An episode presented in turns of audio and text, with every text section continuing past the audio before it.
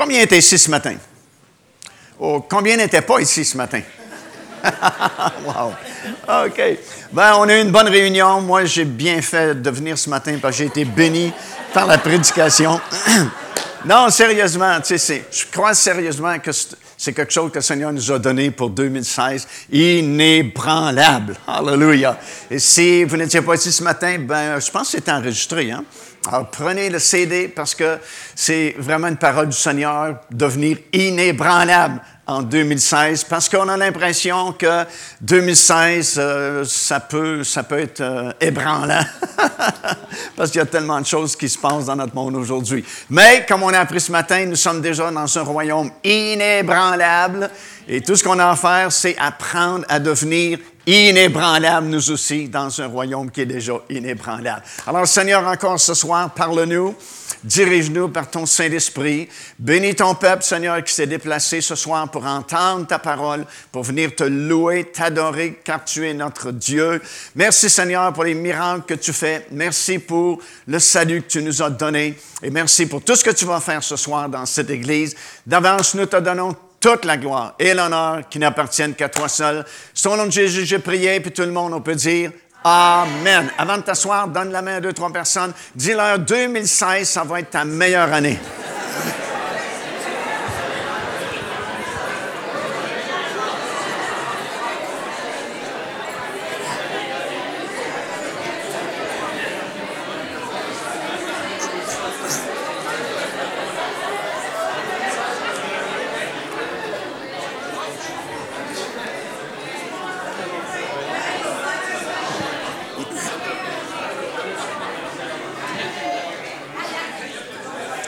Amen.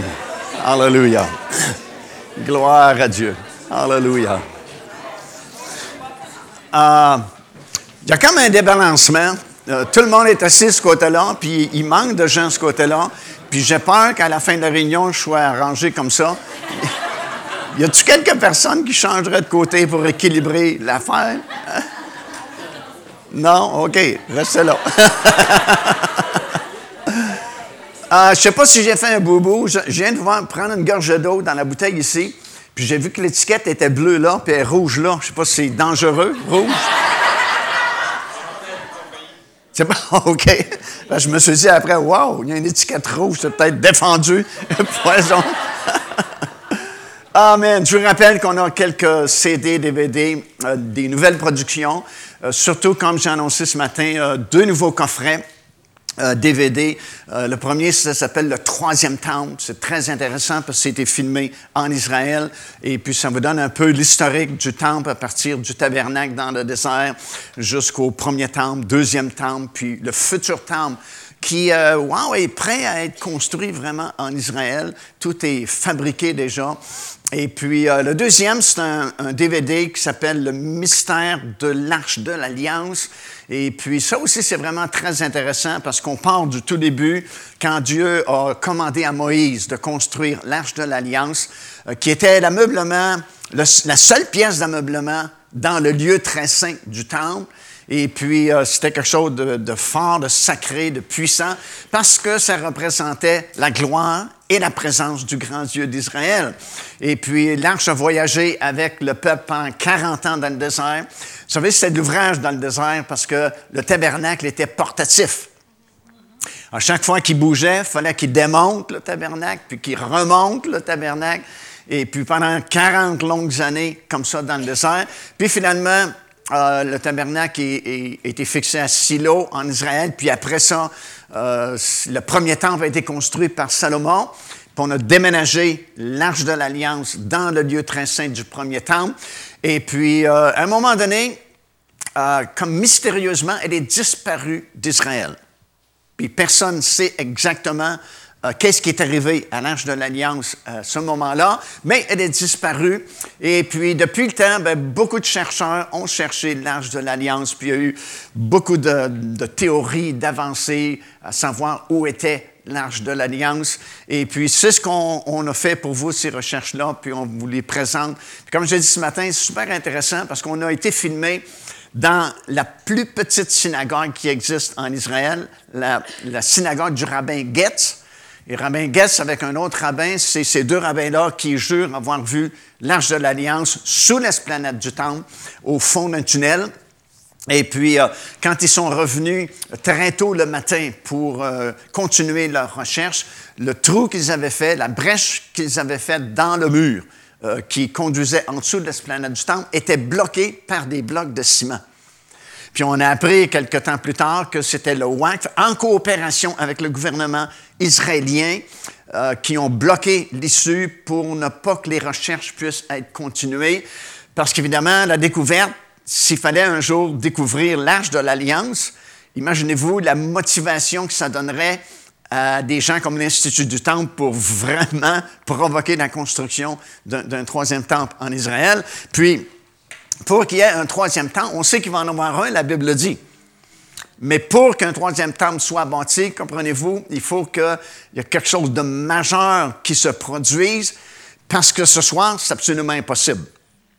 Le WAC, c'est l'autorité euh, islamique qui contrôle l'esplanade du temple, permettra jamais qu'un temple soit construit à la place du dôme du rocher ou à côté du dôme du rocher. Pourtant, la Bible affirme qu'il va en avoir un, troisième temple qui va être bâti. Alors, on sait qu'il y a un événement majeur qui va se produire, qui va changer la donne, qui va changer les choses, puis va permettre justement la construction d'un troisième temple. Alors, ce qu'ils ont fait, étant donné qu'ils ne pouvaient pas continuer leur recherche, euh, le rabbin Getz a fondé la plus petite synagogue qui existe en Israël. Je pense qu'il y a de la place juste pour une vingtaine de personnes. Et un des murs de la synagogue, c'est justement ce mur-là. Et puis, on a filmé là-bas, puis vous allez voir cette petite synagogue et le fameux mur, justement, qui a été euh, bloqué, empêchant euh, des fouilles de, continuer. Alors, je ne sais pas s'il en reste. Il y en avait ce matin, puis je sais qu'il y en a qui, qui, sont, qui en ont pris. Mais s'il en reste, ben, euh, prenez-en parce que ça vaut la peine. Ce sont des belles images d'Israël aussi en même temps. Sinon, ben, vous allez sur notre site web, Pain de vie, tout simplement. Puis euh, dans boutique, vous pouvez commander tous ces produits-là. Puis en même temps, en visitant notre site web, euh, vous pouvez recevoir beaucoup d'enseignements gratuitement tous les mois. Il suffit de cliquer sur l'onglet Lettres de nouvelles et puis vous nous laissez votre adresse courriel. Puis à tous les mois, vous allez recevoir beaucoup d'enseignements euh, du ministère Pain de Vie. On a fait ça il y a quelques temps passé parce que à cause des émissions de télévision, justement, parce qu'à chaque dimanche, j'avais une nouvelle émission de télévision sur notre site Web, des actualités prophétiques. Là, on a fait relâche pour le temps des fêtes, mais ça va recommencer, je pense, dimanche prochain. Et à tous les dimanches, vous avez une nouvelle émission. Et c'est vu partout sur la planète. Et puis, évidemment, à cause de ça, il y a eu beaucoup, beaucoup de demandes de plusieurs pays sur la planète pour avoir plus d'enseignements. Et c'est pourquoi on a créé cet onglet-là. Puis à tous les mois, vous, pouvez recevoir euh, du ministère Pain de Vie. Et déjà, il y a quelques milliers, je pense, de personnes qui sont abonnées. Et puis, euh, ça, ça, permet à la parole de Dieu d'être annoncée, d'être prêchée partout sur cette planète. Gloire au Seigneur. On vit des temps exceptionnels. On n'aurait jamais été capable de faire ça il y a quelques années à peine penser d'être dans un petit studio, puis parler en Afrique, parler en Australie, parler en Allemagne, parler en France, parler en Belgique.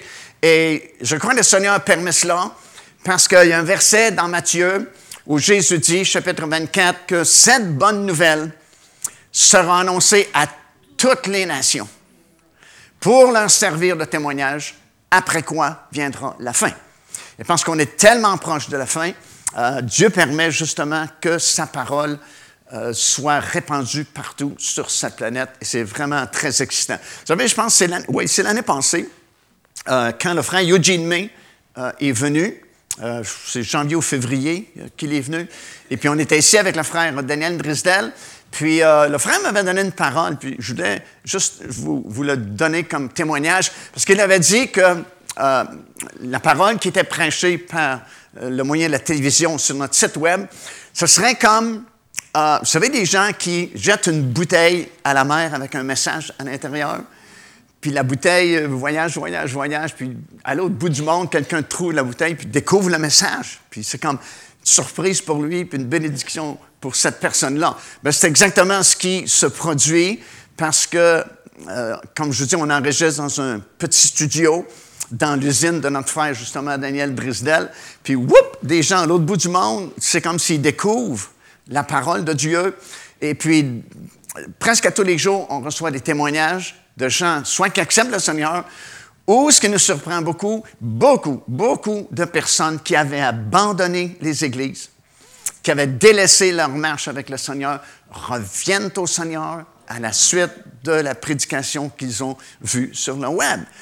Et ça me rappelait ce que le frère Eugene May m'avait donné l'année passée, et c'est exactement ce qui est en train de se produire. Des gens qu'on ne connaît pas, qu'on n'a jamais vus, puis peut-être qu'on ne verra jamais de notre vivant ici-bas, mais qu'on va se retrouver un jour au ciel dans la présence de Dieu, découvrent la parole de Dieu par l'entremise de pain de vie, et puis c'est une grande bénédiction pour tout le monde. Alors, gloire à Dieu pour ce qu'il fait dans ces derniers jours. Amen. Je vous félicite d'être venus ce soir.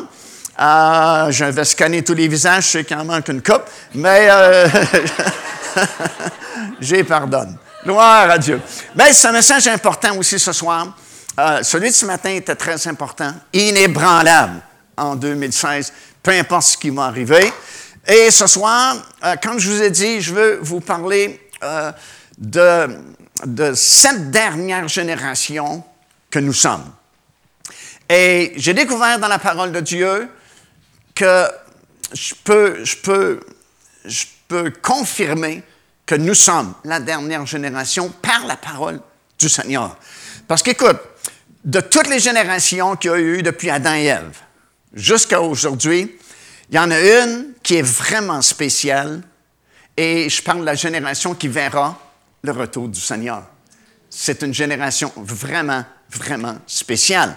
Puis elle est spéciale pour plusieurs raisons, comme euh, je veux prendre juste quelques minutes ce soir pour vous expliquer. Premièrement, parce qu'on peut, on est la génération qui peut le mieux comprendre les prophéties concernant les derniers jours. Deuxièmement, on est la seule génération qui voit une accélération dans les accomplissements prophétiques des derniers jours. Puis troisièmement, ce que je veux surtout vous souligner ce soir, c'est que nous sommes une génération prophétique. Et ça se peut qu'on manque le bateau parce qu'on ne se tient pas au courant de ce que le Saint-Esprit fait aujourd'hui, puis qu'on passe juste à côté de ce que l'Esprit de Dieu fait de par le monde entier. Mais si on peut saisir, comprendre ce que le Saint-Esprit fait, ce que l'Esprit dit à l'Église, croyez-vous que le Saint-Esprit peut parler à l'Église? Sais, dans deux seuls chapitres de la Bible, chapitre 2, chapitre 3 du livre de l'Apocalypse, à sept reprises, c'est répété que celui qui a des oreilles pour entendre, entende ce que l'Esprit dit aux églises ou à l'Église. dit que le Saint-Esprit parle, puis euh, il parle très fortement aujourd'hui, puis euh, le Seigneur veut qu'on comprenne qu'on est vraiment une génération prophétique, qui avait eu un précédent dans l'Ancien Testament, il y avait eu une brèche prophétique d'une génération, justement, dans l'Ancien Testament, comme une figure de notre génération aujourd'hui. C'est ce que je veux vous démontrer ce soir. Premièrement, euh, on est la génération qui peut le mieux comprendre les prophéties des derniers jours. Il y a deux livres en particulier dans votre Bible qui parlent de notre époque. C'est le livre de Daniel dans l'Ancien Testament, puis le livre, bien sûr, de l'Apocalypse dans le Nouveau Testament. Ces deux livres-là n'ont pas été écrits pour les anciennes générations. Mais ces deux livres-là ont été écrits pour la dernière génération, la génération qui verra le retour du Seigneur Jésus-Christ. C'est pourquoi aucun de ces deux livres-là n'était vraiment compréhensible avant notre époque. Moi, j'ai des vieux livres dans ma bibliothèque, qui, euh, des commentaires sur Daniel et surtout sur le livre de l'Apocalypse. Puis, ça te fait rire comment les gens essayaient de comprendre le livre de l'Apocalypse il y a plusieurs, plusieurs, plusieurs années passées. Parce que c'était comme incompréhensible. Et Daniel, c'est pareil. D'ailleurs, Daniel, ça dit ici dans le chapitre 12 et le verset 4, euh, ça dit, toi, Daniel, tiens secrète ces paroles et scelle le livre. Le livre de Daniel était scellé. Puis l'ange lui dit, toi, tiens secrète ces paroles-là jusqu'au temps de la fin notre époque. Parce que, dit-il, alors les gens le liront et la connaissance augmentera. Alors, Daniel parlait d'empires qui n'existaient même pas à son époque. Mais aujourd'hui, parce qu'on est rendu à la fin, on peut regarder en arrière et bien comprendre les prophéties de Daniel, parce que déjà 95% de ce qu'il a prophétisé est déjà accompli, est déjà passé. La même chose avec le livre de l'Apocalypse. Euh, les générations avant la nôtre avaient beaucoup de difficultés à comprendre le livre de l'Apocalypse et surtout certains passages du livre de l'Apocalypse qui étaient incompréhensibles. Les gens croyaient ce qui était écrit parce qu'ils savaient que c'était la parole de Dieu, et la parole ne peut pas nous tromper, mais ils ne pouvaient pas comprendre le texte. Ils pouvaient y croire sans comprendre. L'avantage que nous avons à notre époque, c'est non seulement nous y croyons, mais nous le comprenons. Laissez-moi vous donner une couple d'exemples. Premièrement, euh, dans le livre de l'Apocalypse, ça parle euh, de cette époque des sept années de tribulation de la fin. Et ça nous parle qu'à un moment donné, durant ces sept années de tribulation, euh, le Seigneur va envoyer deux témoins. On sait qu'un, c'est Élie, parce qu'il est mentionné à la fin de Malachie. Ça dit, je vous enverrai Élie, le prophète, avant le grand jour du Seigneur. Alors on sait qu'Élie doit être un de ces deux témoins qui reviendront. Et le deuxième, c'est soit Enoch ou Moïse. Je préfère Enoch parce que ce sont les deux seules personnes qui ne sont pas mortes. Et la Bible dit qu'il est réservé à tout le monde de mourir. Et le seul groupe qui ne mourra pas, c'est ceux qui seront prêts dans l'Église lorsque la trompette va sonner. Dans un instant, dans un clin d'œil, tchou, on va d'insert à la rencontre du Seigneur. Mais en dehors de ce groupe-là spécial, il est réservé à chaque personne de mourir. Tout le monde est mort, qui devait mourir, puis ça va être de même jusqu'à la fin. Mais il y a deux exceptions. Élie et Enoch. Enoch, la Bible dit, marchait avec Dieu, puis tchoum, à coup Dieu l'a pris. Euh, Élie a été enlevé dans un tourbillon de feu, tchoum, monté dans les airs sans expérimenter la mort. Et c'est pourquoi nous croyons que ces deux personnes-là sont les deux témoins qui vont revenir. Et puis, ils vont revenir au moment où l'Antéchrist sera en pouvoir sur cette planète. L'Antéchrist fait la guerre aux deux témoins, réussit à les tuer. Bon, il faut qu'ils meurent une fois. Bien, ils vont mourir là durant les sept années de tribulation. Et les gens sont tellement contents euh, que ces deux prophètes euh, ont été tués parce que le monde n'aimait pas le message des deux prophètes parce qu'ils parlaient de repentance, puis ils parlaient du vrai Dieu, créateur du ciel et de la terre. Et au moment où l'Antéchrist va être en pouvoir, c'est lui qui s'est auto-proclamé Dieu. Il n'y en a plus de Dieu là, pour eux autres là-haut dans le ciel. Puis c'est sûr que c'est un message qui est très contradictoire. Puis en plus, l'Église n'est pas là pour prêcher l'Évangile. Alors les gens n'aiment pas le message de ces deux prophètes-là, n'aiment pas les deux prophètes non plus. Et c'est pourquoi il y a tellement de réjouissance quand finalement ils sont tués, mis à mort. La Bible dit même, ça va être comme Noël, tout le monde s'envoie des cadeaux. Parce qu'ils sont contents, ils sont débarrassés de ces deux prophètes-là. Et ils sont tellement contre les deux prophètes qu'ils leur donneront même pas une sépulture normale, mais vont laisser leur cadavre, la Bible dit, sur la place de la ville. La place de la ville, euh, c'est une ancienne expression hébraïque qui signifie le portique de la porte dorée.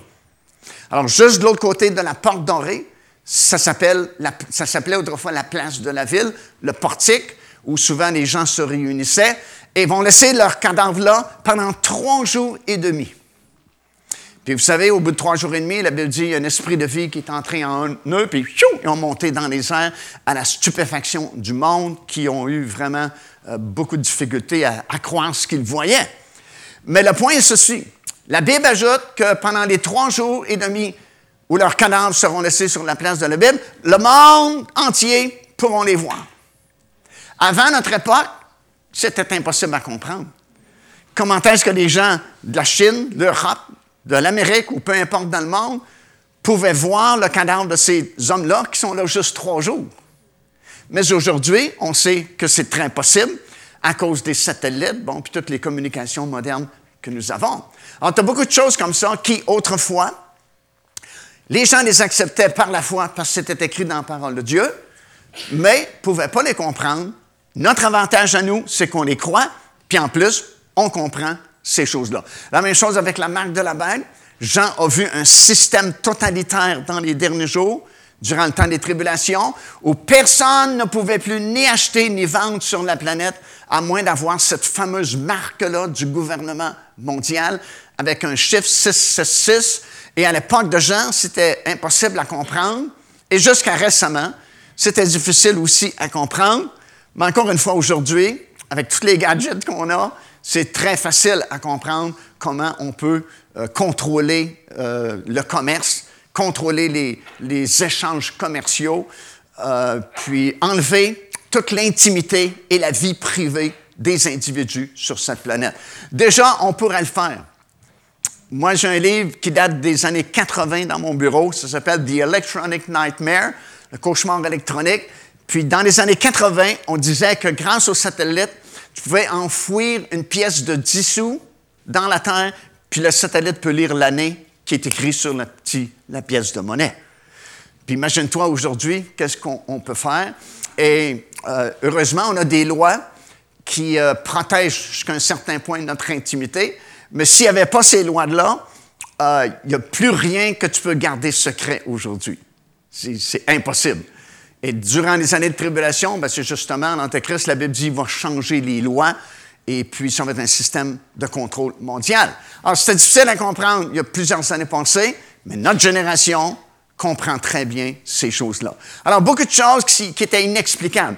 Euh, ce qui m'a toujours vraiment frappé, c'est un passage dans Ésaïe, chapitre 12 et le verset 14, qui dit ceci, parce que ça parle du retour du peuple juif en Israël. Bon, on sait qu'Israël, euh, en grande partie la population, a été déportée en l'an 70, quand les Romains ont envahi Jérusalem, puis ont, ont détruit le temple, ont brûlé le temple. Grande partie de la population euh, a été expatriée aux quatre coins du monde. Et puis, euh, mais Dieu avait dit par la bouche de plusieurs de ses prophètes que dans les derniers jours, il va aller les chercher au nord, au sud, à l'est, à l'ouest, puis il va les ramener dans leur pays, puis qu'Israël va exister à nouveau dans les derniers jours. C'est facile pour nous de, croire ça, parce qu'Israël, vous n'entendez parler presque tous les jours dans vos nouvelles. Mais il y a une génération à peine passée, euh, c'était très difficile pour des prédicateurs de prêcher qu'Israël un jour va exister à nouveau. Puis que les Juifs vont revenir s'établir, puis que le nom du pays va être Israël à nouveau. Euh, c'était les braves qui prêchaient ça. Puis souvent, ils étaient accusés de fausses doctrines parce que les gens disaient c'est impossible qu'un peuple qui a été dispersé partout dans le monde, qui a perdu son pays, perdu le nom du pays, perdu son armée, perdu son unité monétaire, perdu sa langue, puisse revenir un jour, puis regagner tout ça, puis en plus retrouver son pays, puis l'ancien nom du pays qui revient. Mais tout ça a été fait dans l'espace de très peu d'années en fait depuis 1948 à peine. Et puis aujourd'hui, le pays existe, Israël existe. Jérusalem s'appelle à nouveau Jérusalem. Les Romains avaient changé de nom pour Alia Capitolina, mais aujourd'hui, dans vos nouvelles, ils disent pas Wow, il est arrivé quelque chose à Alia Capitolina. Non, on parle de Jérusalem. Euh, le peuple est revenu. Si vous venez en Israël avec nous, vous payez avec quoi? Des shekels qui n'existaient plus, mais ça existait autrefois, c'est revenu. Devinez quelle langue qu'on parle en Israël? L'hébreu, comme autrefois dans l'Ancien Testament. Et c'est une des armées les plus puissantes au monde. Alors, tout ce qu'ils avaient perdu, c'était retrouvé comme les prophètes de la Bible l'avaient annoncé. Alors, le peuple est revenu, le pays est à nouveau euh, existant aujourd'hui. Et euh, il y a plusieurs prophéties dans l'Ancien Testament qui parlaient justement du retour de la population en Israël. Et un de ces versets-là, c'est Ésaïe chapitre 12, verset 14, qui dit, quand ils vont venir, ils vont voler même au-dessus de l'épaule des Philistins qui est à l'ouest. C'est impossible à comprendre vraiment dans les générations précédentes, parce qu'avant que les avions existent, comment pouvaient-ils voler? Et il y a un monsieur que vous avez sûrement étudié à l'école, Isaac Newton, qui était un grand chrétien, qui a écrit plusieurs commentaires justement sur les prophéties de la fin, qui disait qu'il croyait, parce qu'il prêchait beaucoup sur le retour justement du peuple juif, Et puis, il prêchait qu'il croyait que ce passage-là, il fallait le prendre littéralement. Même s'il ne comprenait pas, même s'il était super intelligent, il ne pouvait pas comprendre comment il pouvait voler pour revenir en Israël. Mais il disait qu'il croyait que vraiment, un jour, ils vont voler littéralement pour revenir s'établir en Israël. Et Voltaire, en France, qui était euh, à l'époque de M. Newton, avait dit, voyez ce que le christianisme fait à un homme qui autrement aurait été intelligent. Ne sait-il pas, M. Newton, que si une personne volait à plus de 60 km à l'heure, son corps se désintégrait, il exploserait sous la pression? aujourd'hui, on vole à des, des 400, 500 000 à l'heure, puis notre corps n'explose pas. Et ce qui est arrivé, c'est que quelqu'un a inventé les avions. Et puis, le passage, écoute bien, le passage disait non seulement ils vont voler pour revenir s'établir en Israël, mais ils vont voler au-dessus de l'épaule des Philistins. si vous regardez sur une carte géographique, Israël, tout le long de la côte de la mer Méditerranée, c'était le territoire des Philistins.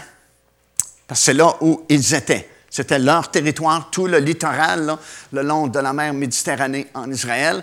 Et puis, vers entre euh, Tel Aviv et puis Haïfa, vous avez comme un crochet de terre comme ça, comme une épaule.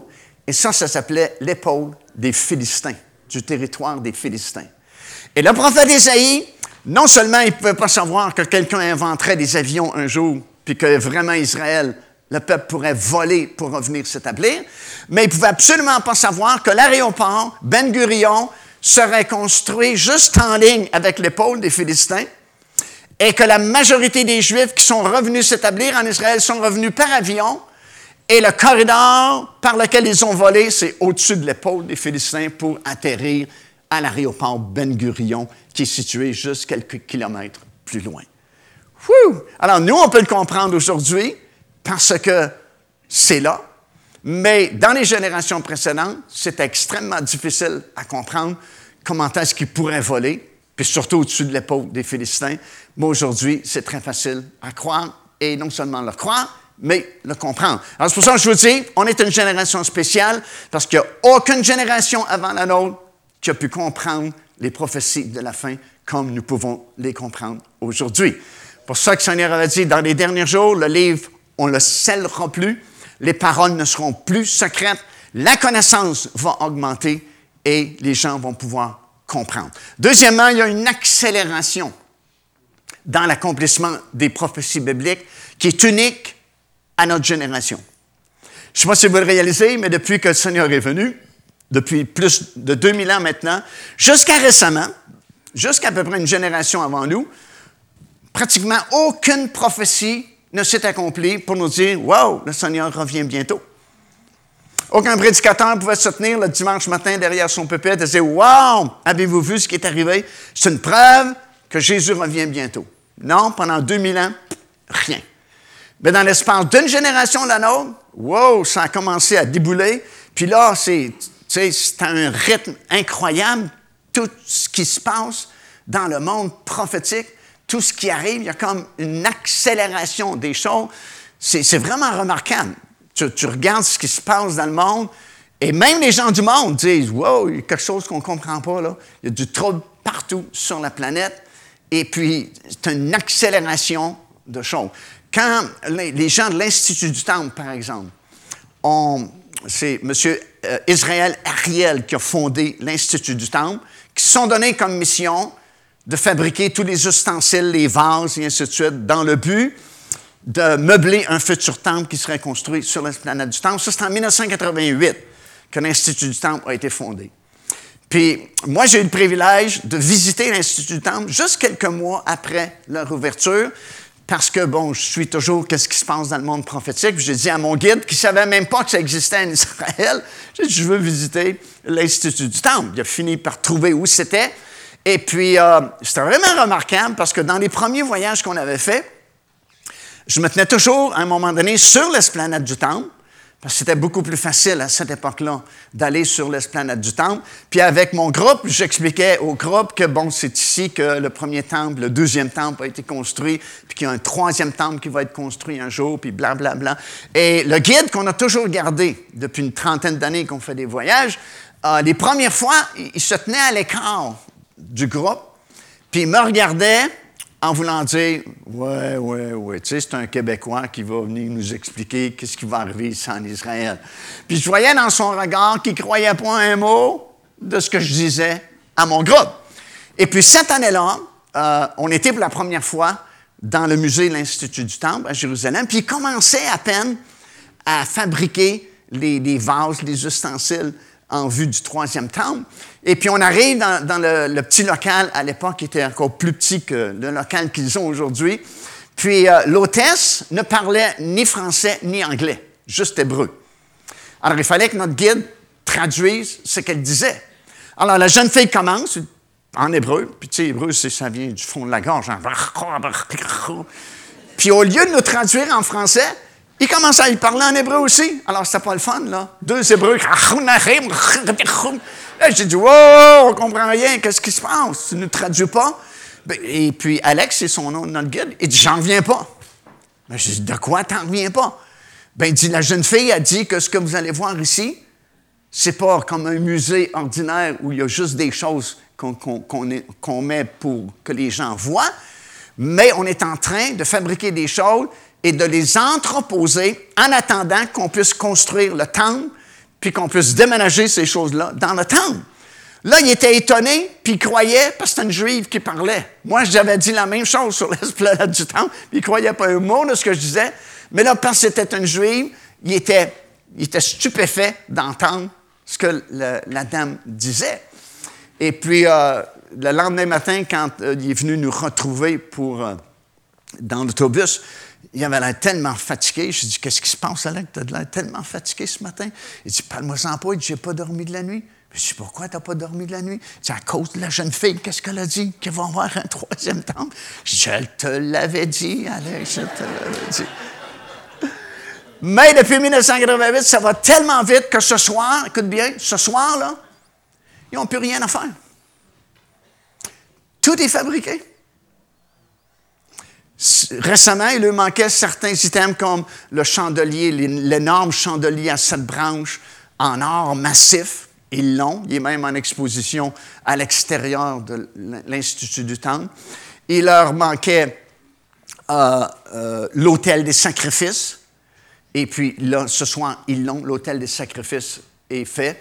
Il leur manquait le voile, l'énorme voile entre le Dieu saint et le Dieu très saint. Le voile est fabriqué aussi. Il leur manquait euh, la génisse rousse. Mais là, ils, sont organisés, ils, font l'élevage des génisses rousses en Israël. Ils ont fait une association avec des ranchs en Israël, puis ils font actuellement l'élevage de génisses rousses. Parce qu'il y a toute une histoire à la génisse rousse, comme vous le savez sans doute, à partir du livre des Nombres dans l'Ancien Testament. Les cendres de cette rousse servait pour la purification des prêtres surtout. À la fin de l'année, au Yom Kippur, euh, le souverain sacrificateur se rendait sur la montagne des Oliviers et puis, entre autres choses qu'il faisait, il prenait les cendres, une partie des cendres de la dernière jeunesse rousse qui avait été offerte en sacrifice, saupoudrait ces cendres-là dans de l'eau qui venait de la piscine ou le réservoir de Siloé, et symboliquement, les prêtres, les sacrificateurs, les Kohanim, étaient purifiés, puis pouvaient recommencer une nouvelle année de sacrifice. Mais lorsque le temple a été détruit, on a perdu la trace des dernières cendres de la dernière jeunesse russe, puis ce type d'animal n'existait plus en Israël. Bon, il y a quelques années passées, peut-être 15-20 ans maintenant, euh, ça a créé tout un émoi parce qu'il y a un frère américain, Clyde Lott, qui euh, s'informait au sujet de la jeunesse russe, à savoir si Israël possédait ce type d'animal-là. Puis pour faire une histoire courte, finalement, le rabbin euh, Richman, qui est encore là à l'Institut du Temple, a voyagé euh, dans le ranch de M. Clyde Lott dans le sud des États-Unis. Et ça, c'est tellement intéressant que Radio-Canada a fait un reportage là-dessus se sont rendus sur la ranch de M. Lott, puis j'ai encore la vidéocassette euh, dans, ma bibliothèque euh, à, mon bureau.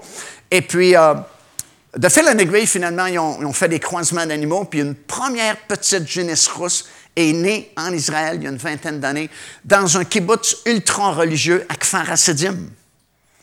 Puis nous, ben, je pense que je vous l'avais déjà raconté, miraculeusement, vraiment, on était capable d'être les premiers non-juifs à voir et à filmer la petite jeunesse russe qui avait été baptisée Mélodie. Et puis, euh, un petit peu plus tard, elle a été disqualifiée parce qu'il y a certains poils blancs qui sont apparus sur son corps. Et puis, selon la Bible, elle doit être d'un roux uniforme. Et puis, depuis ce temps-là, ils ont fait beaucoup d'autres recherches. Mais là, ça va tellement vite qu'ils ils font l'élevage de génisses russes en Israël. Et je ne sais pas si vous l'avez vu, sinon vous pouvez aller vous cliquer Temple Institute ou l'Institut du Temple. Ils ont publié déjà sur leur site web les plans d'architecture du troisième temple. Et si vous pouvez les voir, c'est magnifique, vraiment splendide temple. Puis tous les plans d'architecture sont déjà faits. Puis vous pouvez les voir, les consulter sur leur site web à Institut du Temple ou Temple Institute. Alors ça va tellement vite, c'est tellement rapide. Et puis c'est une caractéristique unique à notre génération, l'accélération des accomplissements, des prophéties des derniers jours prouve qu'on est une génération spéciale. Mais encore plus que ça. Êtes-vous prêts pour plus que ça? Hmm, il me semble que fond. Êtes-vous prêts pour quelque chose de solide? OK. Prenez votre Bible et puis tournez avec moi dans Psaume 102. Je vais vous prouver qu'on est vraiment une génération prophétique, puis qu'on est la génération de la fin. Psaume 102 est vraiment très intéressant, surtout deux versets, verset 17 et le verset 19. Verset 17 dit ceci. Euh, en français, ça dit oui, mais le texte original dit quand.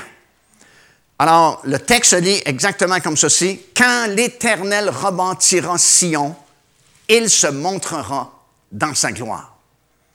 Pas juste oui, l'Éternel va rebâtir Sion, mais vérifier, puis même dans la version anglophone, c'est bien quand l'Éternel rebâtira Sion, il se montrera dans sa gloire. Mais le verset 19, c'est encore plus intéressant. Ça veut dire que quand Jérusalem va recommencer à être reconstruite, wow, attends-toi que le Seigneur va se montrer dans sa gloire. Et au verset 19 dit qu'à ce moment-là, quand Jérusalem ou Sion va être rebâti, ça dit que cela soit écrit. Qu'est-ce qui est écrit là? C'est écrit que lorsque Jérusalem va être rebâti, l'Éternel va se montrer dans sa gloire.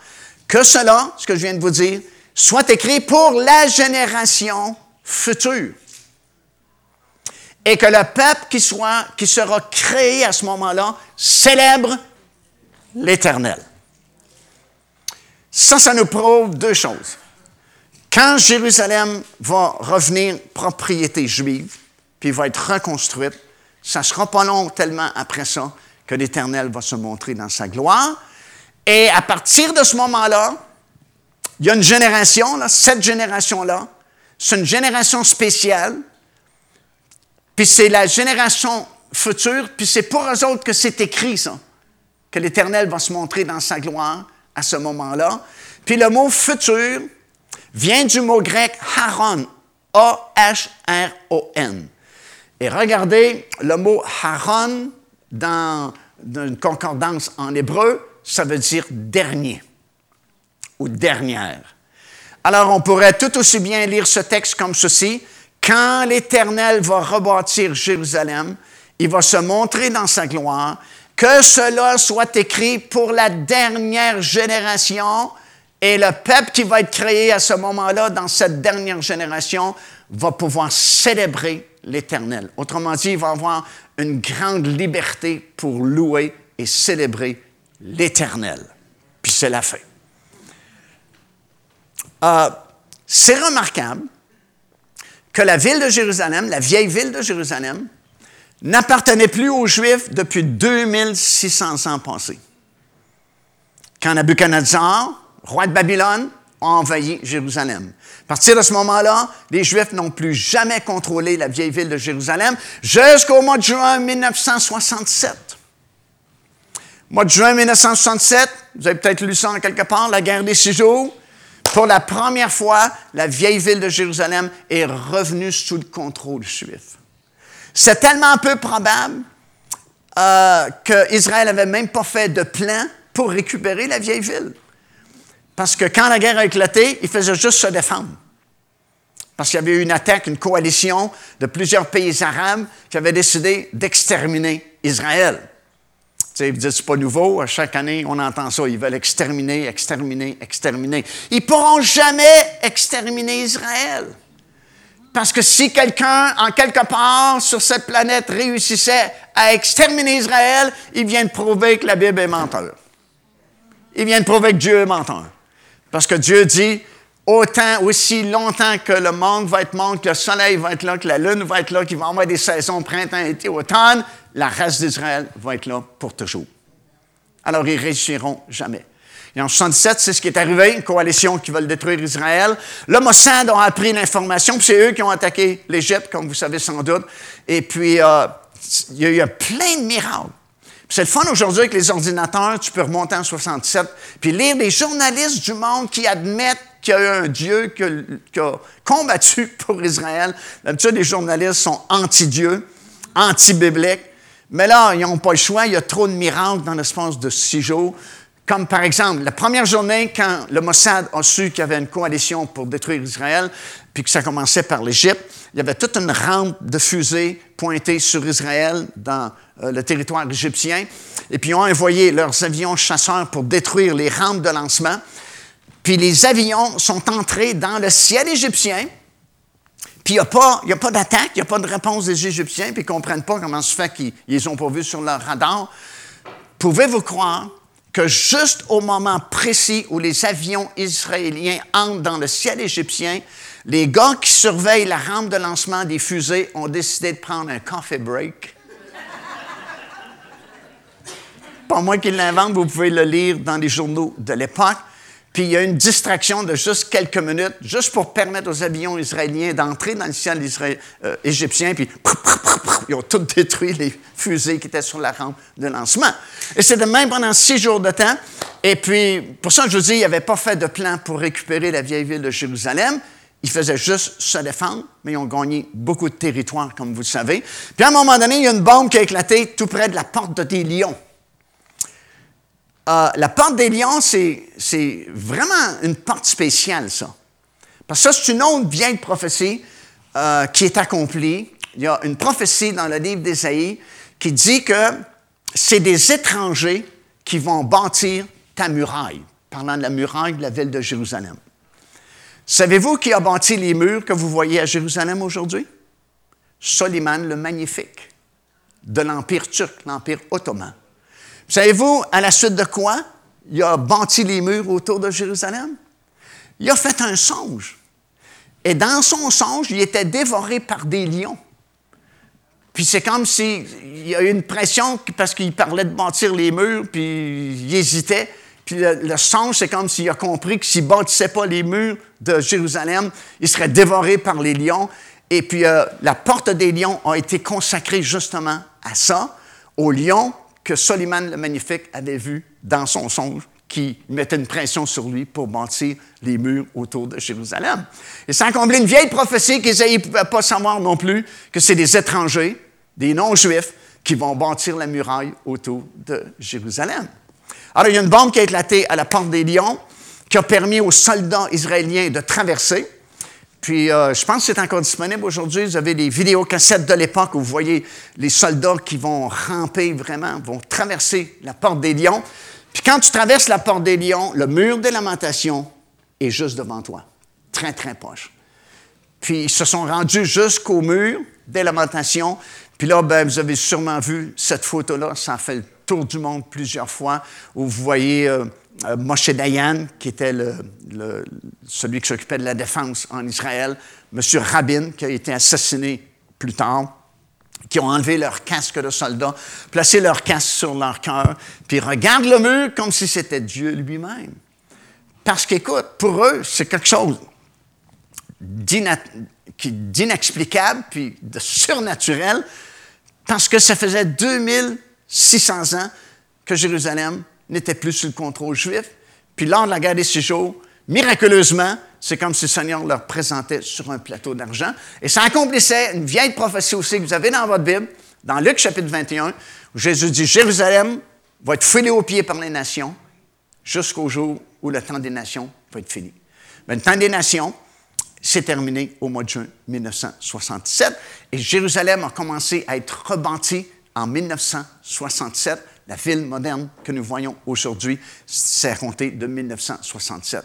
C'est remarquable aussi que c'est en 1967 que le mouvement charismatique a débuté et que soudainement, des millions de personnes sur la planète ont commencé à recevoir le baptême du Saint-Esprit un peu partout et que le Saint-Esprit a traversé des barrières de dénomination et puis des millions de personnes, littéralement, euh, ont su le baptême du Saint-Esprit soudainement de par le monde entier. Et quand tu reçois le baptême du Saint-Esprit, tu as une ouverture pour louer le Seigneur Jésus-Christ. Et la Bible nous dit ici dans le psaume 102, quand l'Éternel va rebâtir Sion, il va créer une dernière génération qui va être un peuple qui célèbre l'Éternel. Et il n'y a jamais eu une génération comme la nôtre qui a l'opportunité justement d'entrer dans une liberté extraordinaire pour louer l'Éternel, ouvrir les portes des cieux, parce que la louange, c'est notre porte d'entrée dans la présence de Dieu. Puis il n'y a aucune génération comme la nôtre, sur une grande échelle, qui a reçu le baptême du Saint-Esprit qui nous permet de louer le Seigneur. Parce que tant que, tant que tu ne reçois pas le baptême du Saint-Esprit, il n'y a pas de louange non plus. Je te mets au défi d'aller dans n'importe quelle assemblée du monde entier qui ne croient pas au baptême du Saint-Esprit et que les gens n'ont pas été baptisés du Saint-Esprit, écoute la louange. Il n'y en a pas. Parce que c'est le Saint-Esprit qui nous a été donné pour avoir cette liberté-là de pouvoir louer le Seigneur, de lever nos mains, ouvrir notre bouche et laisser ses paroles sortir. Les paroles de louange, c'est poussé par le Saint-Esprit. Pas de Saint-Esprit, pas de louange non plus. Même dans nos églises qui ont été baptisées du Saint-Esprit, on parle tellement peu du baptême du Saint-Esprit depuis ces dernières années qu'on n'a pratiquement plus de louanges dans nos propres églises non plus. Parce qu'on a éteint le mouvement du Saint-Esprit. Et la Bible nous met en garde comme ça. Paul dit dans Thessaloniciens, n'éteignez pas l'esprit. Parce que si tu éteins l'esprit, tu n'as plus de louange. Tu n'as plus de liberté. Qu'est-ce que la Bible dit? Là où est l'esprit, là est la liberté. Tu n'as pas d'esprit, tu n'as pas de liberté non plus. Ça devient formel, puis là, ben, tu es en danger de retomber sous la loi, avec des règlements, puis avec des lois humaines, puis tu es comme enchaîné. Tu ne peux plus rien faire dans les réunions parce qu'il n'y a plus de liberté. Mais dans cette dernière génération, on a l'opportunité d'être cette génération-là, d'être la dernière génération, une génération qui a été créée pour louer l'Éternel, célébrer l'Éternel jusqu'à son prochain et glorieux retour. Alors ne vous privez pas entrer dans cette liberté-là, parce qu'on est en train d'accomplir, puis je termine avec ça, on est en train d'accomplir la brèche prophétique de la génération de David. Écoutez bien, je vais prendre juste une heure, euh, non pas une heure. On va essayer de réduire ça le plus possible. Mais il faut que tu comprennes ça. En terminant, c'est le punch final. Euh, quand Israël, comme j'ai expliqué, euh, avait construit le tabernacle, sont entrés dans le pays de Canaan. Ils ont été quelque temps à Gilgal. Puis de Gilgal, ils ont déménagé le tabernacle dans un endroit qui s'appelle Silo. Silo, c'est juste au nord de Jérusalem. C'est pas là que Dieu voulait avoir le tabernacle. Il voulait l'avoir à Jérusalem. Parce qu'il y avait un endroit précis où Dieu voulait avoir le temple. Puis cet endroit-là, c'est, Dieu dit, c'est là où j'ai fait résider mon nom. Puis, justement, où se trouve l'esplanade du Temple? C'est au cœur de trois vallées. Si tu regardes la topographie actuelle de Jérusalem, il y a trois grandes vallées.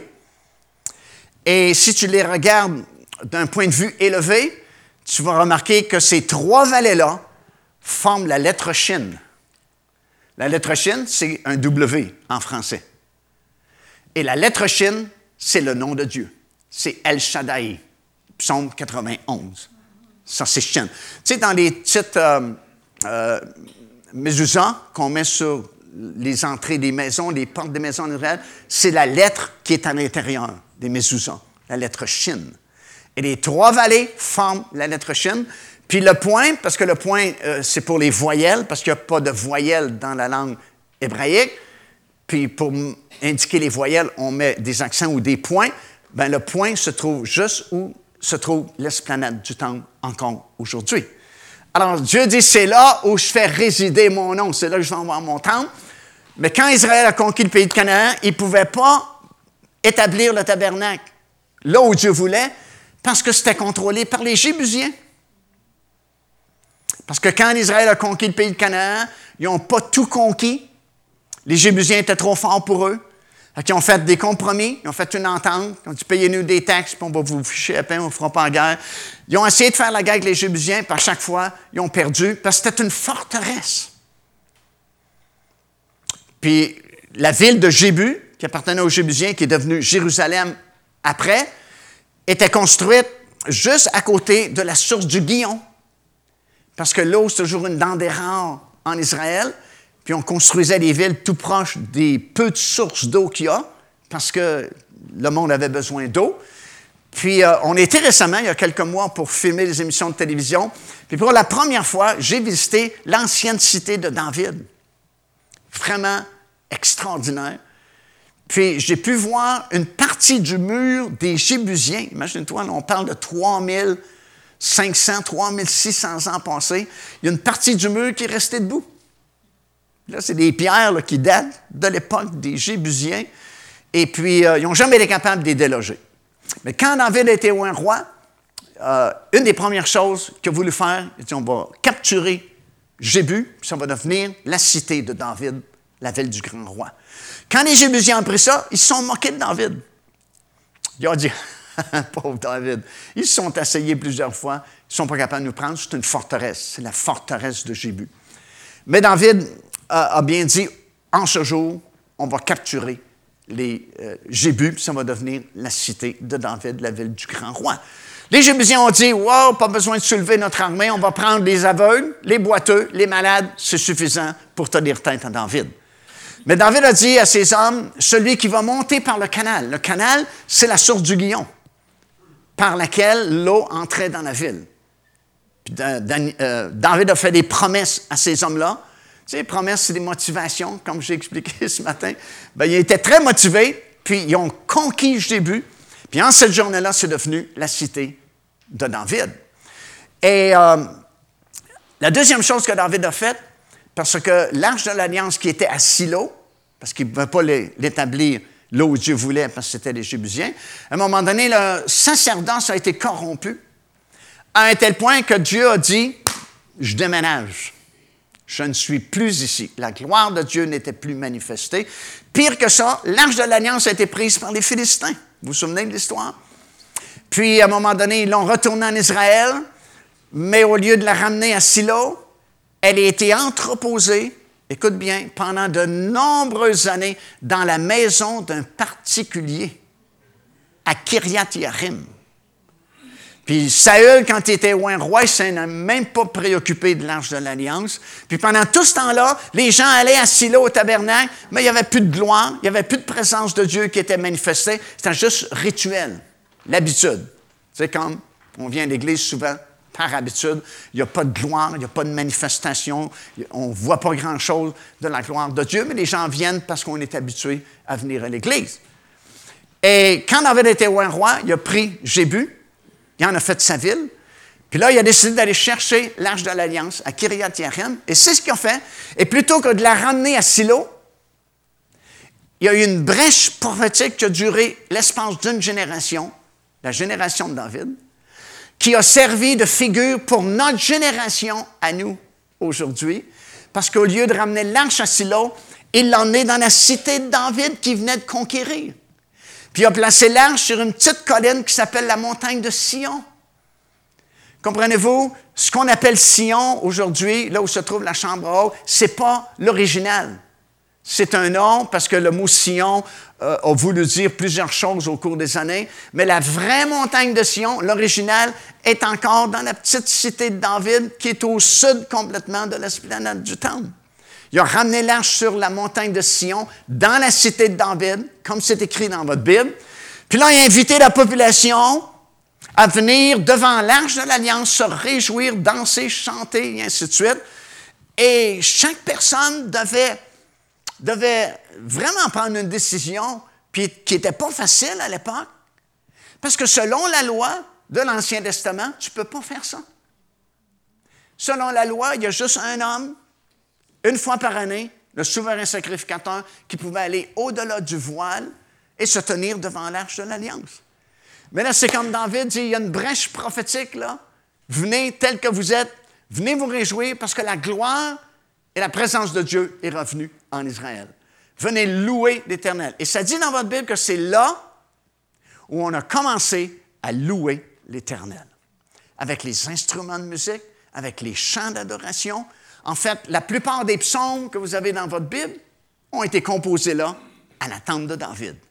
Parce qu'il y a eu une brèche prophétique qui a duré une génération où les gens ont commencé à louer le Seigneur d'une façon très différente en s'exprimant, en ouvrant leur bouche, en chantant, en dansant. Et à partir de ce moment-là, c'est devenu la façon de louer l'Éternel que Dieu aime que Dieu accepte.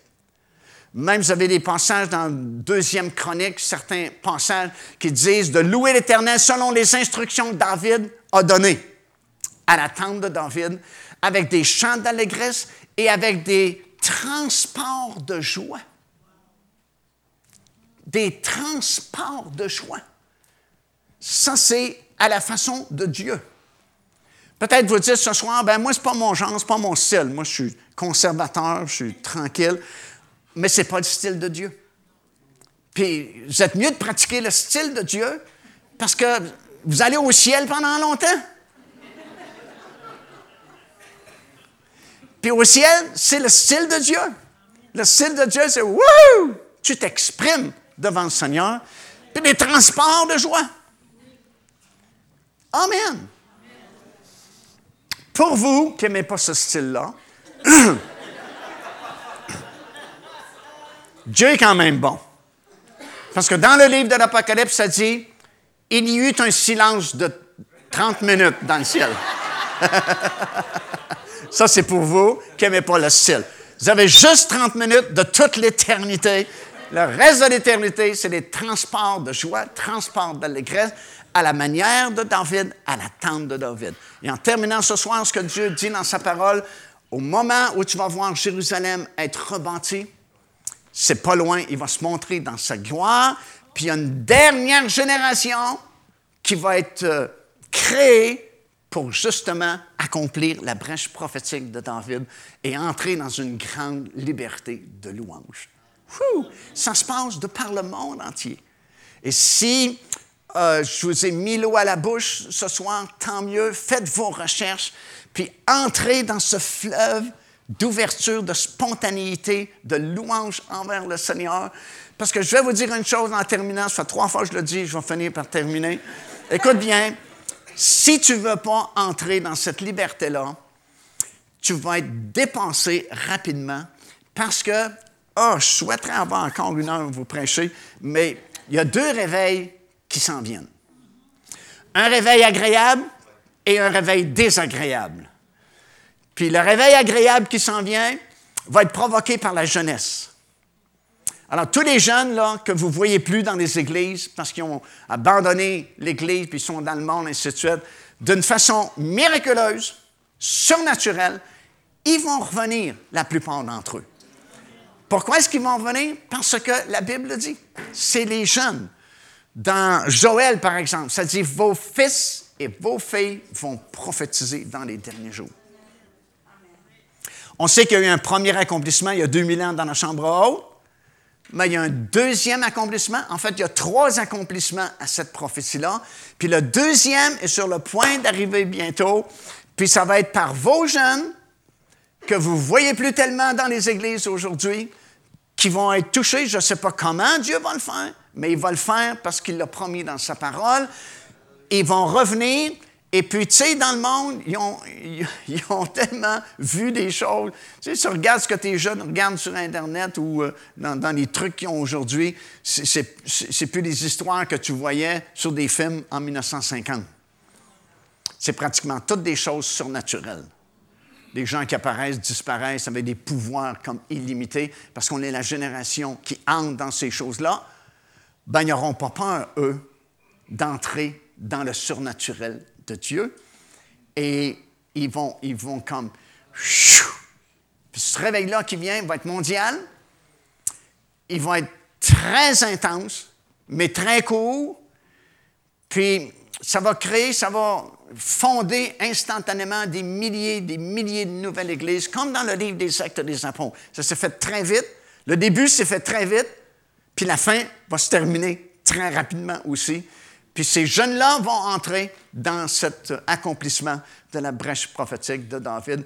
Puis va dépenser la plupart d'entre nous qui, au cours des années, on s'est essoufflé, on s'est tranquillisé, on est devenu tellement calme. Et dans la plupart de nos églises, c'est défendu. Tu ne peux plus t'exprimer. La plupart des églises, il n'y a plus de dons euh, spirituels qui sont exercés parce que ça dérange. Tu ne peux, plus, tu peux plus faire. Tu n'as plus de mouvement du Saint-Esprit parce que c'est sûr que ça dérange. Mais en même temps, c'est la puissance de Dieu qui permet aux miraculeux de se produire. Et puis, vu qu'on l'a perdu, puis ça va prendre quelque chose pour nous motiver à retrouver ça. C'est ce, ce réveil-là. Un réveil, ça arrive toujours tout d'un coup. Au début, c'est jamais agréable. C'est comme votre cadran à 5h30 du matin. C'est rare que tu bénis ton cadran à 5h30. Parce qu'un réveil suppose que tu dors.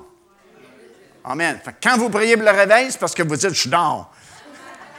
J'ai besoin d'un réveil. Et c'est vrai qu'on dort si on se compare euh, au livre des Actes des Apôtres, par exemple. Mais encouragez-vous, parce qu'on est cette dernière génération. Le Seigneur revient très bientôt, puis il faut que ça se passe vite, rapidement. C'est pour ça que je vous encourage à vous familiariser avec ces choses-là, parce que ça va aller tellement vite, il va y avoir tellement de choses qui vont se produire simultanément que si tu n'es pas un peu préparé à ça, tu vas condamner ça. Puis tu vas dire, ça, c'est le diable. Je ne comprends rien là-dedans. Ça ne peut pas être de Dieu. Alors, préparons-nous. Ayons faim, ayons soif des choses surnaturelles, parce qu'il y a une grosse vague. C'est, plus une vague, c'est un tsunami de la puissance de Dieu dans ces derniers jours. Amen et Amen. Je pense qu'ils m'ont fait signe, il n'y a plus de place sur le CD. Je suis mieux d'arrêter de parler. Mais tu sais, je peux pas venir toute la semaine. J'en ai profité dans mes deux réunions. J'ai tout donné ce que j'avais donné cette semaine. On se lève en terminant, s'il vous plaît. oh, le Seigneur est bon. J'ai l'impression que 2016, ça va être toute une année. C'est certain qu'il faut s'attendre à des bouleversements. Euh, on a eu les tétrades de 2014-2015. Et puis, euh, c'est pas fini. Euh, des fois, les tétrades sont avant les événements ou pendant les événements. Les, événements arrivent pendant la tétrade. Et 2016, il y a beaucoup d'appréhension des grands de ce monde, puis on sait que le monde est en ébullition. Comme j'ai dit ce matin, certaines personnes, même aux États-Unis, euh, déjà annoncent, pensent euh, qu'il n'y aura pas d'élection au mois de novembre 2016 à cause de certaines crises qui prévoient qui va affaiblir l'Amérique, puis ils vont voter que le président reste en place à cause de l'état d'urgence. C'est possible, on ne sait pas. Euh, le pape lui-même a annoncé récemment qu'il s'attend à ne pas être pape longtemps. Et il y a quelques mois passés, l'État islamique a publié sur la première page de leur magazine le Vatican, Saint-Pierre de Rome, avec le drapeau de l'État islamique qui flottait. Puis ils l'ont annoncé à plusieurs reprises que leur but ultime, c'est d'attaquer le bureau chef du christianisme et assassiner le pape. Et le pape a répondu qu'il s'attend à ça et que Rome va être brûlée et que c'est le troisième secret de Fatima. comme vous avez sûrement vu dans, dans les nouvelles. Le troisième secret de Fatima, c'était ça, Rome qui est brûlée, qui est détruite. Et puis, euh, euh, elle voyait quelqu'un avec une longue robe blanche qui était assassiné, qui était plein de sang. Et le pape dit, oui, c'est moi, puis je m'attends à ces choses-là. Alors, ça peut arriver en, en 2016, on ne sait pas.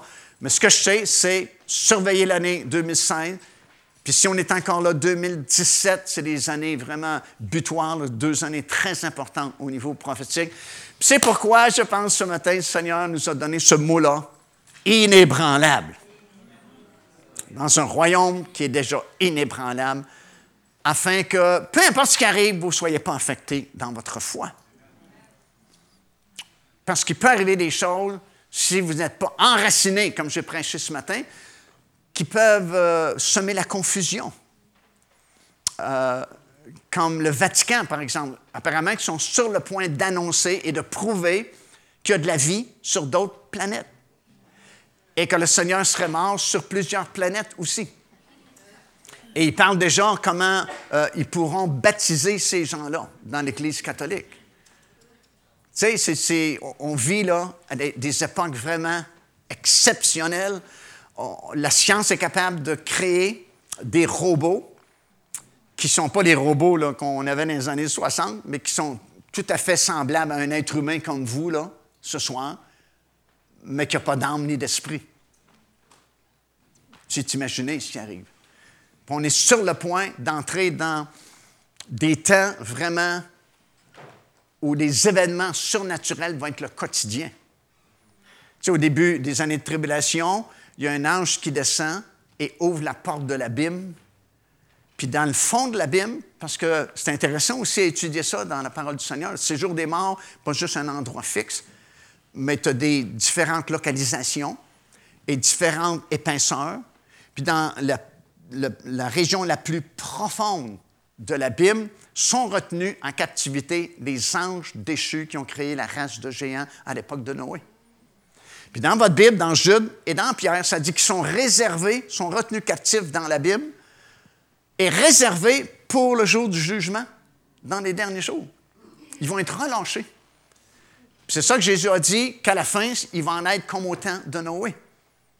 Puis Noé, c'était à l'époque des géants, puis ils vont revenir. Et puis dans Ésaïe, ça parle de certaines portes qui vont être ouvertes pour permettre la venue de ces anges déchus-là sur cette planète. Puis même dans certaines versions, c'est encore plus clair, dans la version 70, Dieu dit dans Ésaïe, chapitre 13, et je donne un ordre, les géants arrivent pour accomplir ma colère. C'est écrit comme ça dans votre Bible, version 70.